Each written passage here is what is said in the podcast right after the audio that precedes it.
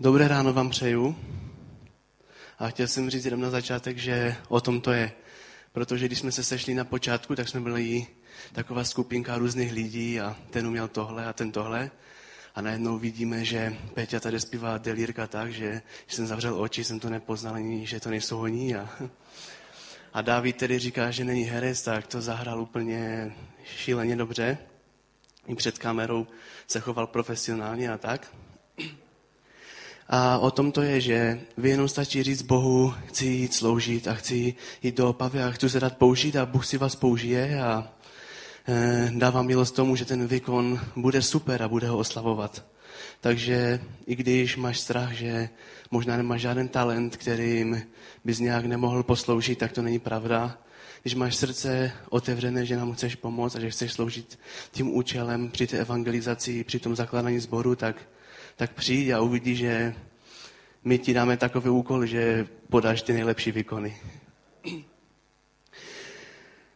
Trošku se omlouvám mládežníkům našim, protože se budu hodně opakovat s tím, co jsem říkal už v pátek, na slovo, jak jsem v pátek slovo na mládeži.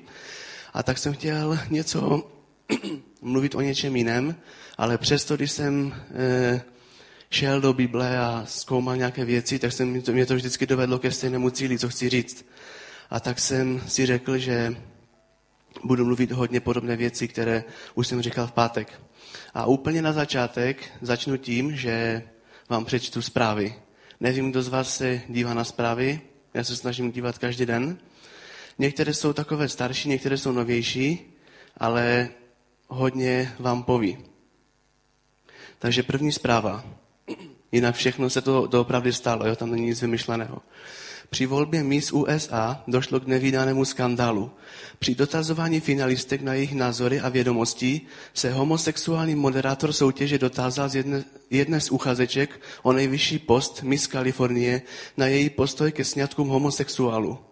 Kerry následně odpověděla, že aniž by chtěla kohokoliv urazit, považuje sňatek za možný jen mezi mužem a ženou. Právě toto vyjádření stálo korunku vítězky a značnou sumu peněz ní spojenou. Členka poroty Elisha Jacobs potvrdila, že Kerryin názor na toto téma byl rozhodující. Miss Kalifornie tak skončila druhá. Prominentní homosexuální bloger Perez Hilton ji následně označil za blbou děvku. Odpuste ten výraz, ale ten výraz je i v Biblii, takže je to v pohodě. E, další zpráva. V evropských řádách způsobilo znepokojení a zděšení prohlášení českého mluvčího o tom, že izraelská pozemní operace byla defenzivní a neofenzivní, napsal do Independent. Mluvčí premiéra Topolánka pro předsednictví Jiří Potušník svoje slova později označil jako prvotní reakci, která nereagovala na vyvíjející se situaci. Český minister zahraničí Karel Schwarzenberg ještě v neděli prohlášení zmírnil a do večera se Česká republika omluvila. Další zpráva. Fitna, což je rozvrat, je kontroverzní krátký dokumentární film nizozemského politika Gerta Wilderse a tvůrce skrytého za pseudonymem Šarlatovi Bedrník z roku 2008. Film poukazuje na pasáže Koránu, které mohou inspirovat terorismus, dále na islámský univerzalismus, šíření islámu ve světě, v Evropě a v Nizozemsku. Název filmu pochází z arabského slova fitna, které znamená nesouhlas a rozdělení mezi lidmi. Film cituje některé súry Koránu, které kombinuje s ukázkami teroristických útoků. Dále ukazuje některé projevy islámských radikálních vůdců. Na mezinárodním poli byl film odsouzen, nizozemská vláda se okamžitě od filmu distancovala. Proti Gertu Wildersovi byla opakovaně vyhlašena fatva, v některých státech jihovýchodní Asie byl film cenzorskými zásahy zakázán. Některé muslimské organizace a politické, politické strany zorganizovaly bojkoty nizozemského zboží. Další zpráva. Kurs, který nabízela na Fraser High School v kalifornském Lebeku, nabízela učitelka a farářka Sharon Lemburg. Se jmenoval Filozofie designu. Sharon Lemburgová v něm propagovala vznik života zásahem vyšší bytosti a spochybňovala evoluční teorii. Někteří rodiče ale měli proti takovému kurzu námitky, podali žalobu, protože v kurzu viděli porušení ústavy, ve které je garantována odluka církve od státu.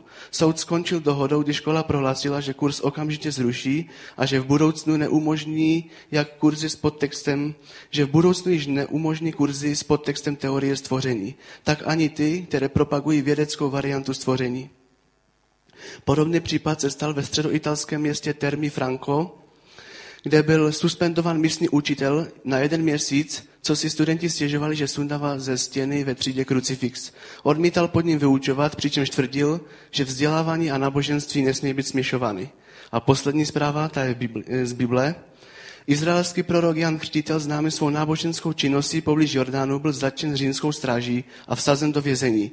Je téměř nepochybné, že se tak stalo díky Janovým kontroverzním výrokům na adresu tetrarchy Heroda, kterého kritizoval za snětek se sestrou svého bratra. Janova kritika pokračovala i přes vyhrušky některých vlivných lidí okolo Heroda. Dnes se objevila zpráva, že po dlouhém vězení byl Jan Křtitel za dosud neznámých okolností v žaláři popraven. A nevím, jak vy, ale mě to hodně všechno znepokojuje. A já si čím dál tím víc všímám, když se koukám na zprávy, že čím více normální lidi říkají normální věci a čím více křesťani říkají pravdu, tím víc je svět prostě naštvaný a, a běsný proti, proti křesťanům a proti lidem. A když se podíváte na ty zprávy, tak převážná většina věcí byly normální názory. Ta ta paní, ona řekla, že snětek je normální mezi mužem a ženou. Osobně na tom názoru nevidím nic tak úplně šíleného, že by řekla něco, co tady ještě nikdy předtím nebylo, ale vidíme, že celý svět se prostě postavil na nohy a postavil proti ní a nemohli překousnout, že něco tak strašného řekla. Tak samo jako česká strana, která řekla, že Izrael se v podstatě svým útokem bránil taky se museli za to omluvit a tak dále a tak dále. A určitě jste vnímali ty věci a mnohé z nich jste v televizi slyšeli, že se staly. A opravdu žijeme v době, kdy pravda se na veřejnosti říká jen velice těžko. A není to doba zas tak nová, protože vidíme v Novém zákoně, když chodili apoštolové a samotný Ježíš a šli od města k městu, tak jako teď my půjdeme, a neudělali nic jiného, než že vylezli na ulici a řekli normální pravdu, řekli biblické pravdy. Jednou Pavla kamenovali, po druhého zatkli, po třetí bylo pobouření po celém městě a vidíme, že když ve skutcích apoštolové pochodovali, tak většinou z toho města museli pak utéct, než kdyby odešli za normálních okolností. A chci vám říct, že v takové době bez zesporu žijeme i dneska.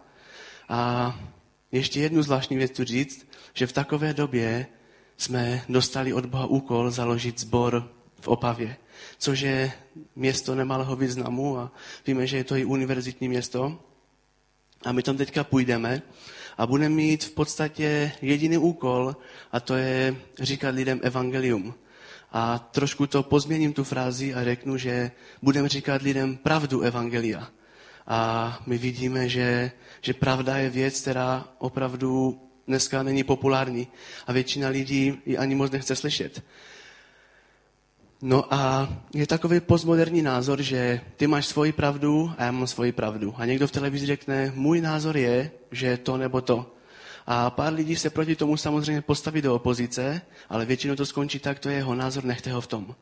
Ale proč, když křesťan v televizi řekne nějakou kontroverzní pravdu, například, že homosexualita je hřích, tak proč lidé neřeknou, to je jeho názor, nechte ho v něm, nechte ho v tom názoru, ale lidé začnou psát žaloby, začnou se vstekat, vytvoří si nějaké opoziční blogy na internetu a nedokážou překousnout, že někdo něco tak strašného vůbec vypustil z úst. A my taky víme, že pravda je, je jakby základ té boží vystroje. My máme všichni přilbu spasení, máme boty evangelia, ale jestli to všechno, ta výzbroj naše nebude vyset na pásu pravdy, tak ta vystroj je k ničemu a v ten pravý okamžik nebude, nebude připravena. A já jsem si to rozdělil na takové tři podkategorie, takové tři podbody. A první z nich je pravda, kterou máme říkat světu a kterou máme říkat před tímto světem. Rozumějte teďkom před nevěřícími lidmi. Vidíme například, že, že Štěpán ve skutcích on, on byl v nebezpečí života. On věděl, že, že židovská velerada má tu moc ho okamžitě zlikvidovat, kdyby řekl něco, co se nehodilo. A on byl pomazaný duchem svatým a řekl jim kázání, které když si přečtete, tak v něm nebylo nic až tak nenormálního, kromě toho, že to byla moc pravdivá pravda. A ani to nedořek a Židé ho vytáhli, vytáhli za město a tam ho ukamenovali. Přečtu vám jednu pasáž, je to z Jana 3. kapitoly 19. verš a je to, je to velmi známý verš. Soud pak je v tom, že světlo přišlo na svět, ale lidé si zamilovali více tmu než světlo, protože jejich skutky byly zlé. Neboť každý, kdo dělá něco špatného, nenávidí světlo a nepřichází k světlu, aby jeho skutky nevyšly najevo. Kdo však činí pravdu, přichází ke světlu, aby se ukázalo, že jeho skutky jsou vykonány v Bohu. A milí opavatíme a všichni lidé, kteří pojedete do Opavy, já vám, já vám chci skoro garantovat, že když budete hlásat evangelium, tak v jistém okamžiku od jistých lidí zažijete problémy a možná i pro následování a řeknete pravdu na ulici a možná sto lidí vám řekne, je to pravda, uznají, ale vždycky se najde jeden, který bude chtít na vás hodit kámen, protože říkáte něco o světle, ale člověk, který, který žije v temnotě, tak chce být ve tmě, protože nechce být odhalen. A nikdo určitě netouží potom, abyste šťourali do jeho hříchu, nikdo netouží určitě potom, nebo ten pocit nějak extra nevyhledává, aby Bůh odhalo, odhaloval hříchy a nějaké skryté věci a dával to na světlo a jednal s těma věcma. A co já jsem zažil nějaké evangelizace na ulici, tak bych řekl, že skoro po každé jsme někoho takového potkali, který si říkal křesťaní prostě úplní magori. A odešel a pohrdnul náma. A musíme být připraveni, že se to stane, ale nikdy se nesmíme přiklonit k tomu, že bychom raději, než abychom to riskli, tak budeme říkat polopravdy. Budeme říkat na ulici, no, víte, my jsme tolerantní a Bůh je tolerantní a vlastně tu a tam je schopen přivřít oko například na to, že jsi homosexuál nebo nějaký člen dělnické strany nebo já nevím co. A kež bychom se nikdy nepřiklonili k tomu, že bychom takhle zakamuflovali pravdu Evangelia do něčeho takového divného, aby jsme raději nikoho neurazili. Já raději budu člověk, který bude mít ten ostrý meč a který bude chodit a bude s ním prostě krájet. A víme, že je to dvousečný meč, který se míří i proti nám, ale to už bylo na jiné kázání. A další výzvu, kterou jsem chtěl říct, je v Efeským 5.11. Nepodílejte se na neužitečných skutcích tmy, naopak je nazývejte pravým jménem. O tom, co oni dělají potají, je odporné jen mluvit. Když se však ty věci správně pojmenují, je jasné, oč jde. A já bych chtěl, abychom vždycky byli lidé, kteří věci správně pojmenují, kteří nazvou hřích hříchem, kteří nebudou říkat, ten pán něco vytuneloval, ale řeknou, on něco ukradl. A nebo neřeknu, že jsem si z práce něco půjčil na dlouho, ale prostě, že jsem to ukradl. A někdy opravdu hodně zapůsobí, když hřích nazveme hříchem a pravým jménem. Ale zase jsou lidé, kteří, kteří to nepřijmou a kteří, kteří půjdou proti nám.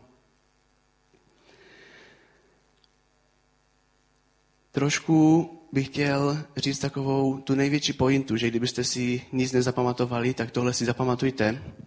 Eh, měl jsem jednu takovou otázku.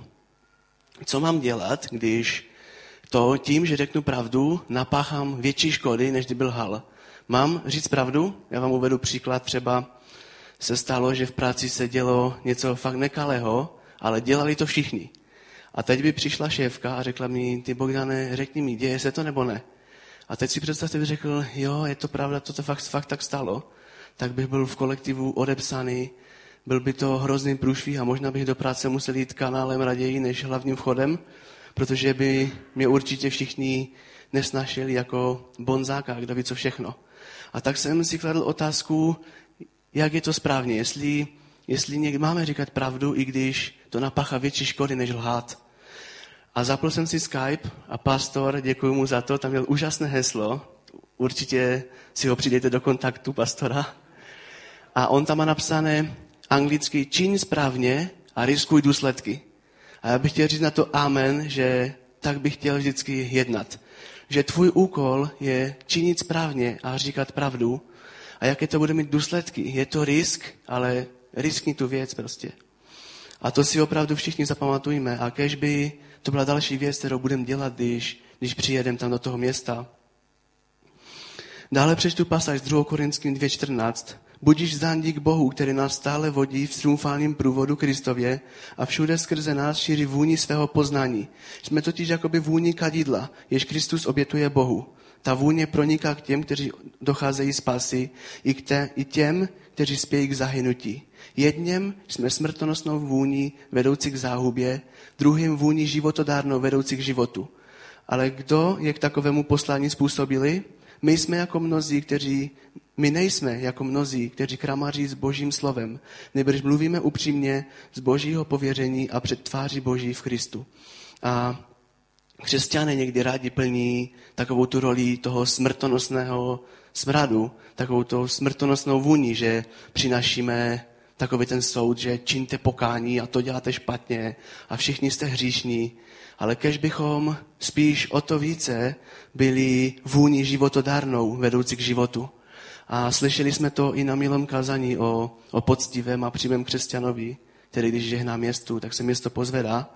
A já bych chtěl, abychom v Opavě byli obojí.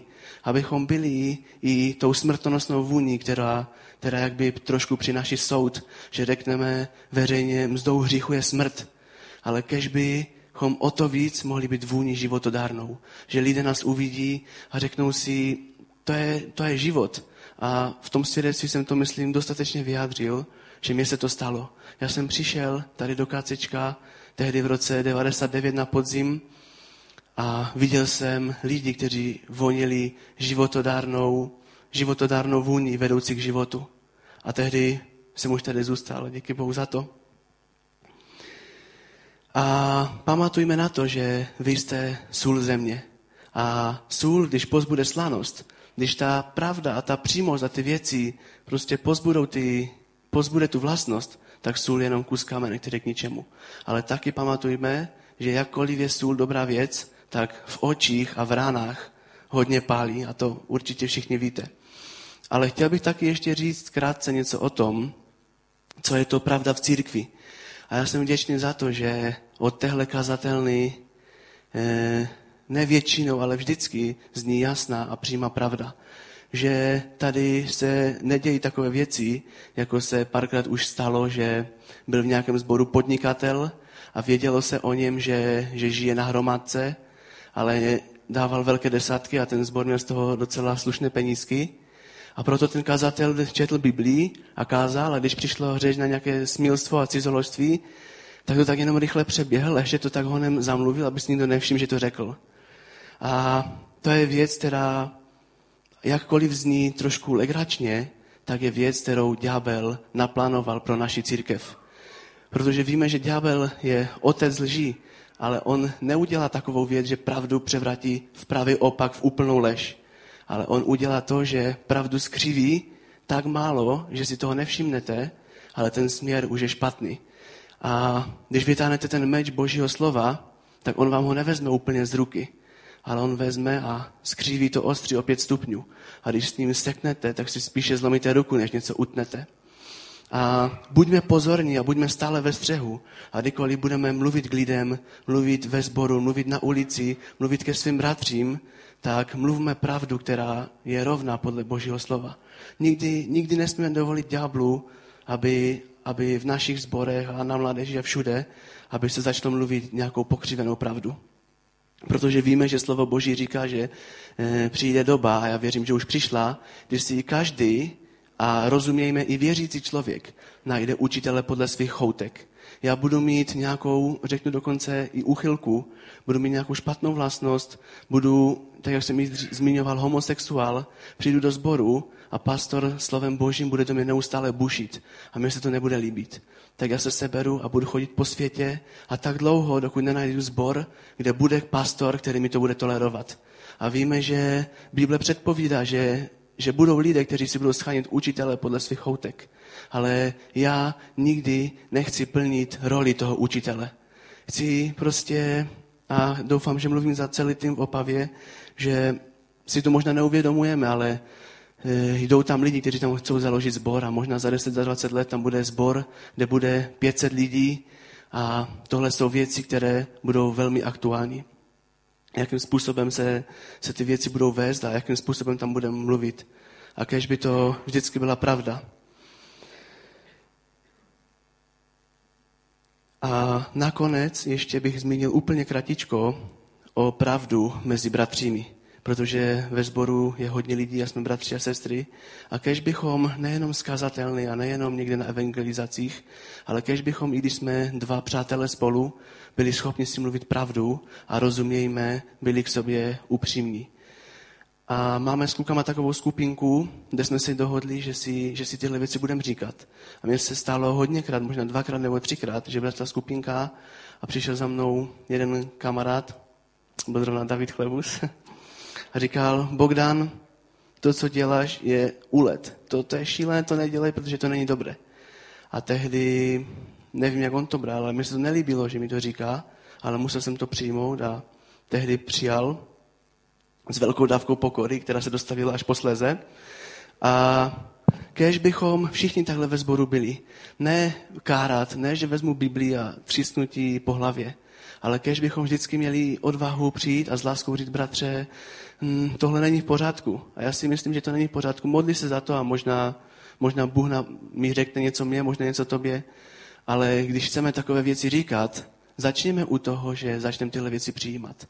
Vzpomeňte si možná, kdo z vás, a já, já určitě, za mnou někdo přišel a řekl mi takovou věc a první, co se stalo, že jsem zautočil na toho člověka, jak prostě mě můžeš říkat takové věci, se podívej na svůj život, si úplně troska a mě tady budeš říkat, mě tady budeš usvědčovat. A buďme ti, kteří, kteří pravdu a upřímnost nejprve přijmou a dokážou přijímat a pak budou mluvit. A já věřím, že ať už v opavském týmu, ať v tom sboru, bude opravdu mezi námi pravda a upřímnost a, a takové přímé jasné věci. A ještě na závěr přečtu verš, který vyslovil David ve svém žálmu 141, verš 5. Spravedlivý, ať mě třeba bije, pokládám to za milosrdenství. Ať mě trestá, je to pro mou, pro mou hlavu olej. Má hlava to neodmítne, v jejich neštěstí se za ně budu modlit. A to je postoj, který fakt se modlím, aby, abychom, aby jsem ho já měl především a abychom ho všichni měli. Že pokud je to člověk bohabojný a spravedlivý, ať, ať mě třeba třískne, když jednám špatně, protože vím, že to jsou věci, které vedou k životu. Takže kdybych to měl zhrnout, tak keš mezi náma je pravda ve sboru, pravda mezi bratřími a především mějte odvahu říkat pravdu, třeba i kontroverzní k lidem a do světa. A na závěr bych se chtěl s váma modlit, za, za ty věci, o kterých jsme mluvili. Tak ti, drahý pane Ježíši, děkuji za to, že jsme mohli poznat pravdu, pane, která nás učiní svobodnými, pane, že my můžeme vědět, že máme v rukách Biblii a to je tvoje slovo, které je mocnější než nebe a země, protože dříve pomíne nebe a země než jediná čárka z tvého slova, pane. A tak ti děkuji za to, že, že máme ten dar, pane, tvoje slovo a tvoji pravdu ale je to taky velká zodpovědnost, pane, kež bychom nikdy nebyli ti, kteří mluví jenom půl pravdu nebo křivou pravdu, nebo raději nemluví nic, než aby řekli něco, co by možná pobouřilo nějaké lidi, pane, ale kež by vždycky z našich úst, pane, z našich společenství, z našich sborů znělo jasné evangelium, jasná pravda, aby, aby to byl ostrý dvoumeč, dvousečný meč ducha, který budeme používat, pane. Prosím tě za to, pane, aby církev a každý z nás měla vždycky odvahu říct pravdu. Amen.